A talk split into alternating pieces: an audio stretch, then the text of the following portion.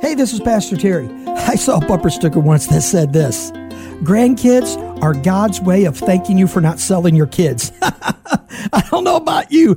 I would sell them, but oh, I would want them back because I love them so much. One of my best friends, he posts a lot on Facebook and he always posts this and he's with his grandkids. He has a real simple caption Grandkids are great. And then he shows a bunch of cool pictures that he's been doing, and things he's been doing with his grandkids. Proverbs 17 says this Grandchildren are the crown of the aged, and the glory of children is their fathers.